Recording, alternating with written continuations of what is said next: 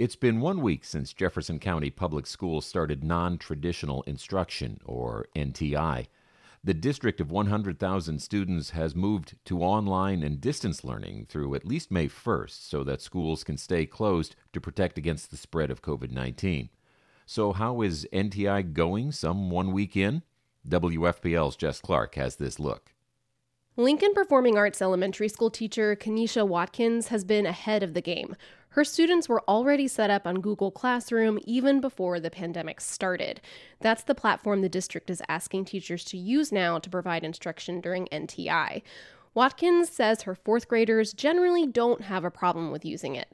It's the parents who are stressed. Technically, my business hours are from 11 to 1, but I've been talking to parents up to like 8 o'clock at night. Watkins has had a few Google Meets with the whole class to check in and explain assignments. She uses the screen share function on the web app to walk me through the platform. Suddenly, the audio and video quality drop dramatically. Can you hear me? She says this happens every time she shares her screen. It's a problem she's solving with her own money. I just dropped 200 bucks to up my Wi-Fi capability, so hopefully that'll be end soon. Aside from technical difficulties, Watkins says NTI is going well. She's in touch with all but one of her students. The state is requiring students to have at least one interaction with a teacher per week to be counted present. That can be a message, a phone call, turning in an assignment, or participating in a Google Hangout.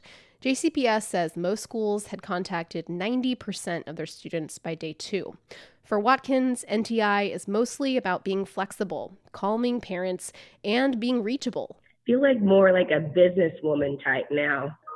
Um, do you hear my phone? Her phone is constantly dinging with messages from parents and kids. I feel like I have like these clients who happen to be like 10 Teachers and administrators had only one day of training on NTI, so a lot of this week has been working out the kinks. Things they never tell you at Bellarmine University when you're in grad school. Is this is how you teach during the, the Great Plague. That's Atherton High School English teacher William Tucker.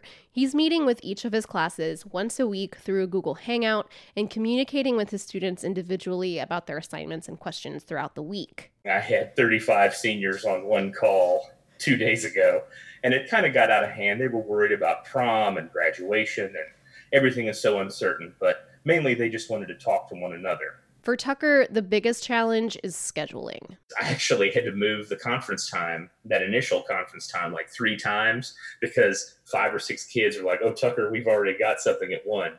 We've already got something at 1.30 i've got one that starts at 1.45 like many teachers he records the hangouts so that students who missed them can watch later.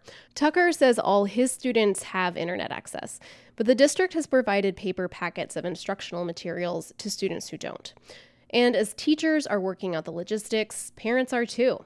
Cynthia lee has three children two go to private school her oldest son, AJ, is an eighth grader at Meyzeek Middle. All the grades and work that they have to do, and packets, and signing in and logging in, and then the teachers also who are changing their schedules as we speak to the day before or hours before.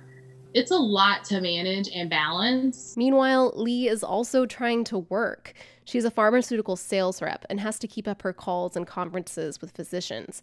Then there's the device situation. Her older kids have their own smartphones, and there's also an iPad, but there's only one computer. There are definitely fights over who gets the computer. Like many parents, Lee is understandably stressed, but she worries even more for families who don't have internet at all, or for parents who can't work from home like she can and help with schoolwork. AJ says he's actually less stressed about school than usual. Teachers are mostly just using the Hangouts to check in, he says. And so far, they haven't given him that much work. And he has more time to finish it. If we have like a Google form test, I don't have to get it done that period. If I don't feel like it, I have a whole 24 hours to get it done. So I think it's a lot less stressful. The district is trying to strike a delicate balance. JCPS is trying to keep students engaged without requiring so much of them that they're adding to the intense pressure families are already under. Still, AJ says he's hoping that by week two, teachers will have worked out the logistics and start offering more meaningful instruction. I'm Jess Clark in Louisville.